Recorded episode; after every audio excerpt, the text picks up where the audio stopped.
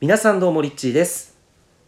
はい、えー今日もやっていきましょう。ヒマラヤ音声ということで、えー実は今日の朝ですね7時にライブ配信、えーインスタの方からねやろうと思ったんですけどあのー寝過ごしまして朝8時半とか、えー9時ぐらいか9時ぐらいに目が覚めてあちゃーという感じでスタートしたんですけど、えーまあねあの今これ実は12時にお昼の12時にライブ配信をあのスタートして、えー時間変更させていただいているんですけども、えー今33人の方がこの同時にですね、えー聞いてくださっていて本当にありがたいなというふうに思います、えー今ちょうど感謝のワークをやってそしてこのヒマラヤの音声を収録ということで、えー今回ですねあの面白いテーマです。えーワクワクやっぱり生きたいですよねっていうところだと思うんですよ。やっぱ自分の人生一回きりだしもうワクワク生きちゃうよっていうねところで今日は情熱を行動に結びつける方法パート1という感じでお伝えをしていきたいと思います。パート1ですね。えパート12あるんですか？っていうとあります。これは明日ライブ配信で朝7時から放送したいと思うんですけどそう。で情熱を行動に結びつける方法って、ね、このタイトル見ると情熱を行動に結びつけるん？どういうこと？みたいなね感じだと思うんですけど、えーワクワクすることをまずやるっていうそういう人生にシフトして、えーいただきたいなっていう意図で今回このお話をしています。そう。もう情熱っていうのは自分の内側から湧き出てくるワクワクのエネルギーです。そうワクワクのエネルギー。でねえっとパート1ではもうこれこれを伝えたいっていうことを最初に言います。まずは自分の情熱を知ってくださいっていうことですね。自分の情熱を知ってください。でなぜかというと自分の情熱を知らないとそれも行動に結びつかないんですよ。自分のやりたくないことやっててもそれ行動に結びつけてるっていうふうに言うかもしれませんがそれって本当にやりたいことなのってねそもそもなっちゃうので、えーそもそも論としてまずは自分の情熱を知るっていうことがとってもとっても大切です。はい。で情熱っていうのはですね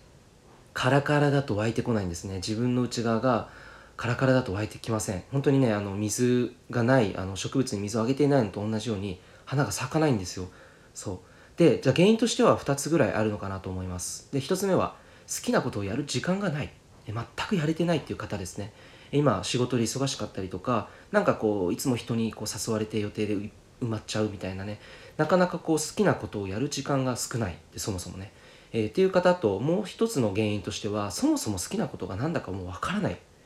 えーこれが結構多いんじゃないのかなっていうふうに思います。っていうのもやっぱり人って環境の動物なので、えー全然例えば自分が望んでいない環境に身をとどめていると自分のやりたいことすらも分からなくなってしまうんですよ。でだんだんその環境に馴染んでってその環境にいる人たちの言葉だったり習慣だったりっていうのが自分にも移ってきちゃうので例えばなんか誰かが怒ったら自分もなんか同じように誰かに怒っちゃうっていうような連鎖が起きてしまうんですね、えーそんな環境に身を置いてじゃあその情熱的になれるかって言ったらそうじゃないと思います。えーね、1つ目が好きなことをやる時間がないんじゃないですか。で2つ目がそもそも好きなことを忘れていませんか？ということです。情熱はカラカラだと湧いてきません。はい。情熱はですね湧いそうです。カラカラだと湧いてこないんですね。でじゃあそもそも情熱って何なのか？ってもう一回言いますと一時的にね興奮するような欲求とかではないです。胸の中でやりたい。ワクワク。やばい。あこれいいなっていうそういう感覚で静かに湧き上がってくる前向きなエネルギーです。そう。で実は行動あの情熱を行動に結びつける前にまずは自分の情熱が何なのか知る必要が本当にあります。でじゃあそれはどういうところにあるのかっていうと小さい時に自分の本当に幼少期とかに隠れていたりします。え見つけ方はねいろいろあるんですけども例えば小さい時に、まあ僕なんかね自転車で街中どこでも行ってたんですよ。そう皆さんもそういうことなかったですか？小さい時におままごとに夢中になってたとかありませんか？何か料理を作ったりとかして。でそういうなんかやってた自然とこうワクワクしながらやってた行動ってあると思うんですよ。でその行動の手前には実は自分の内側にある希望なんかこう生きる喜びっていうのが実はあるんですね、えーで自分僕の場合自転車でこう街中どこでも行ってたっていうのはなんでこれが好きだったのかっていうと新しい世界を見つけるのが大好きだったんですよ。自分の今いるその環境から外に出てそしてそこからもう一気にね全然見たことのない世界を体験するっていうのがあの僕の中で、えー一番ワクワクすることだったんですね。小さい頃。でまあそれが今も大人になってこう世界一周して新しい国に行っていろんな世界に触れたりとかっていうふうにつながっているんですけどあなたももしかしたらおままごとをしていた時ってなぜそれをしていたのかっていうとその中に生きる喜びがあったと思います。喜びです。皆さんの中の喜びがあったと思います。えー、人にせなんかこう接客するなんだろうなこう人に喜んでもらうとかおあのお人形さんにをこう接待してあげて なんかじゃあ髪切りましょうねとかって言っていろいろあったじゃないですかそういうの。そのやってあげてる感がすっごいワクワクしてたってそのぼめちゃめちゃ母性本能が、え強い 子だと思うんですけどなんかそういう喜びってあると思うんですよ。そう。喜び。皆さん何かありましたか？小さい時にワクワクしてたこと。そう。小さい幼少期に隠れてたりします。でまあ僕の場合はその新しいものを見つけたいっていうのが自転車で街中どこでも行ったりしてたっていうのにつながって今は世界一周とかになっているんですがこの情熱新しいものを見つけたいっていう情熱が、え、僕の行動を生んでいると、え、自分で気づきました。でじゃあね最初から行動しようって思う人がほとんどなんだけどワクワクする行動は情熱の後から生まれるんですよ。情熱の後。情熱って感情ですよね。よしこれやったらなんかドキドキワクワクするな。なんか楽しそうだな。やっちゃおうかなみたいな。この感情の後に自然と行動って実は、生まれます。ここ今回ね重要なテーマですよ。情熱を行動に結びつける方法は何ですかっていうとそもそも実は行動する前に情熱っていうものは感情から生まれてその感情があなたの行動を生み出すんですね。これもね自然とやっちゃってるんですよ。えっとね今日ねこの音声聞いてくださってる方いると思うんですけどなんで今日これお昼の時間からこれを聞いていますか？行動を移してますよね。何かこう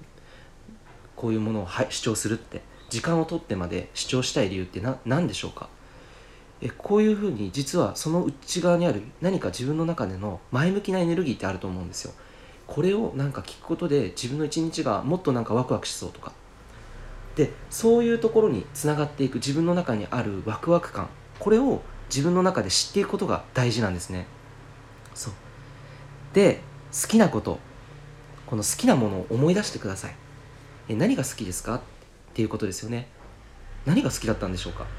そう。でワクワクする気持ちっていうのは本当に純粋でピュアなんですよ。ピュアな気持ちで子供のようなエネルギー。で友達とね会うとか外食に行くとか洋服を選ぶとかなんか本質を追求するとかそんな感じでですね皆さんの中にもいつもこう日常生活の中でもこういうことにワクワクしているなっていうものがあると思うんです。でまずそれを自分の中で、まあ、箇条書きにして友達と会ってる時ワクワクするなったら友達と会うって箇条書きで書いていきます。外食に行くとか洋服を選ぶとか本質を追求するとか美を追求するとか、発信しているとか、そういうことですよね。じゃあそれをやっている時ってどんな感情なのかっていうところも書き出していただきたいんですね。どんな感情でしょうかっていうところなんです。はい。えそうしていくとえー、自分の中で必要な行動っていうものも今選んでいくことができるんですね。じゃあそういった感情になっている時って、えー、自分はどういうことをしたらいいのかっていうふうに自分の行動を見つけていくことができます。そう。そこがまず、えー、最初のステップだと思います、えということで、え最後の方にもなってきますけれども、え最後ですねこの本当にアメリカで最も成功した100人の人に、えした調査で分かったことっていうのがあって、え彼らはですね実はこれ何だと思いますか？100人に共通していたことがあったんですね。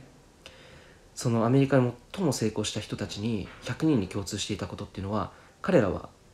え、トップ5自分の中に5つの重要なリストっていうのを常に持ってそれを基準に行動に移して仕事をしていたり家族を大切にしたりとかいうふうに日常生活を送っているということが分かった実験がありました。調査がありました。はい、ということであなたにとってもその重要なこの5つが分かれば本当に必要な行動が取れるようになって無駄な時間何かねあの誰かに使った時間とかも全部その無駄な時間っていうのもなくなってきます、えー、なのでぜひまずは自分を知ってそして自分で何が好きなのかっていうことをですね、えー、明確にしてほしいなというふうに、えー、思い出します。思い出してほしいと思います。ワクワクする人生を生きたい、えそれがあなたの大好きなねことの中に絶対に隠れています。え行動したい。これもあなたの大好きなことの延長線上にあります、えということで、え今回はですねパート1でした。で明日はパート2じゃあ知ったらどうすればいいの？っていうところを具体的にお話していきます。リッチーでした。ありがとうございます。